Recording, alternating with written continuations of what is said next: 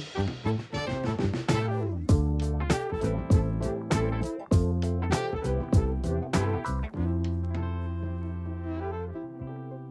everybody, welcome back to the Beginner Baking Podcast. My name is Matt. Sorry, another long absence. I've been doing quite a bit of work lately trying to get things ready for the holidays.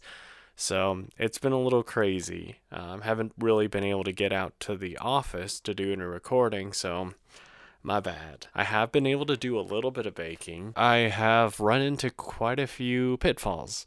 Uh, some things that I can maybe shed some light on because I'll say this initially when I was working with bread, um, it was during the summer, warmer, uh, slightly more humid. The last few weeks, it being colder, I tried to do the the makeshift proofing box in the oven, and initially with the babka, it worked out. It was fine. Um, it ended up rising exactly how much I needed it to. Didn't overrise, didn't overproof, which was the problem that I ran into later on. After the babka, I made a uh, pan cubano, French bread, challah, and I also worked with the pineapple buns. That it's one of my family favorites. And something that I discovered was that when I was using the proofing box, um, I didn't keep as close of an eye on it as I should have. And as a result, the bread was overproofing, as in it was proofing too quickly what would happen was um, I would allow it to rise, rise beyond the point at which the yeast could sustain. the The bread ended up deflating. So my pan cubano was all right. Um, I think maybe because I didn't give it as much time, maybe because the the boiling water that I poured in for the proofing box wasn't maybe it wasn't as hot. It was a little flat, but still soft, still edible. It just ended up being a bit flatter than I would have liked, a bit wider than it is tall. But when I reached the French bread, it ended up being basically it, it felt as though it had melted in the oven. I, I would normally expect the yeast to make it rise, and then as I bake it, it rises a little bit more. But this time, the French bread just kind of lay there and then continued to sink.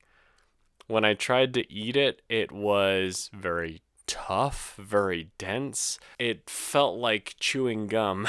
So that wasn't great. Um, it wasn't until I reached the pineapple buns that I realized okay, this must be why because I'd let it rise, and I guess with the temperature and humidity in the box not being as controlled as I should have done, um, the the buns were able to rise. That first proofing, and then when I separated it out into different portions, it rose again. But once I needed to take them out for the topping, that was when I could see a very noticeable deflation.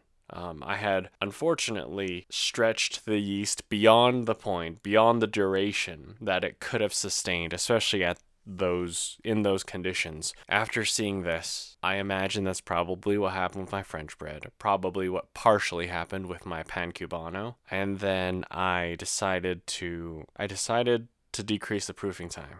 I decided to give it a shot, try again with shorter time since I had to deal with those conditions, and it was great. We rebounded uh, in a good way. Uh, so I've learned my lesson now. If you're using a proofing box, make sure that you keep track of the temperature and keep an eye on things. A lot of times, if someone is keeping is if someone gives the direction to allow it to rise at room temperature for a certain amount of time, make adjustments based on what you see. Keep tabs on it so you don't let the dough, uh, you don't let the yeast go beyond what it would like to do. Finally, when I did the challah, sorry, I, I mentioned all those and then I hit all these pitfalls roller coaster ride right here. But when I reached the challah, um, I felt like I had learned my lesson. And so I kept a close eye on it, tried my best to make sure it didn't rise too much still rose a little bit more than I would have liked, but it uh, thankfully at the very least it didn't sink. And so I ended up with a nice nice crust, a nice, I mean, much bigger challah than I would have liked. So maybe I should have just stopped allowing it to rise at some point. But it was still pretty good. And I will say in this case, it was still very soft with a nice, like, crisp crust on the outside. Um, I mean, mildly crisp. Also, I do want to mention that with the challah, uh, something came up the day of, and I did a little bit of research, and I found out that a lot of times, if time isn't a major constraint, you can use the refrigerator to proof. And it looks like the conversion rate is essentially 12 hours in the fridge per one hour of room temperature proofing. And so it ended up being a lifesaver because I allowed it to proof for an hour and an emergency came up. So I was thinking, oh crap, is this bread done for? Are we, is this what's going on? But I threw it in the fridge. I Googled and it said that refrigerating proofing is effective too. So I gave it a shot. Bread turned out great.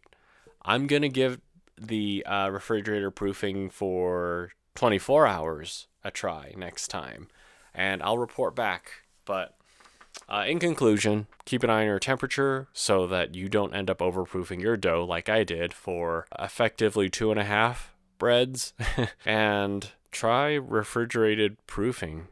Um, from what I was seeing, a lot of people seem to like the flavors that developed over a slower proofing time. And I mean, it's even if you don't prefer it, because I can imagine if you're making bread, maybe you want it done that day. Maybe you want it done immediately, in which case, all right. But if something comes up, it's a good tool to have in your back pocket. So, uh, thank you so much for listening. Thank you for your patience. Um, hopefully, I'll be back again soon. Uh, not so much of a delay, but you've been listening to the Beginner Baking Podcast. I've been your host, Matt. Uh, thank you so much, and uh, peace out.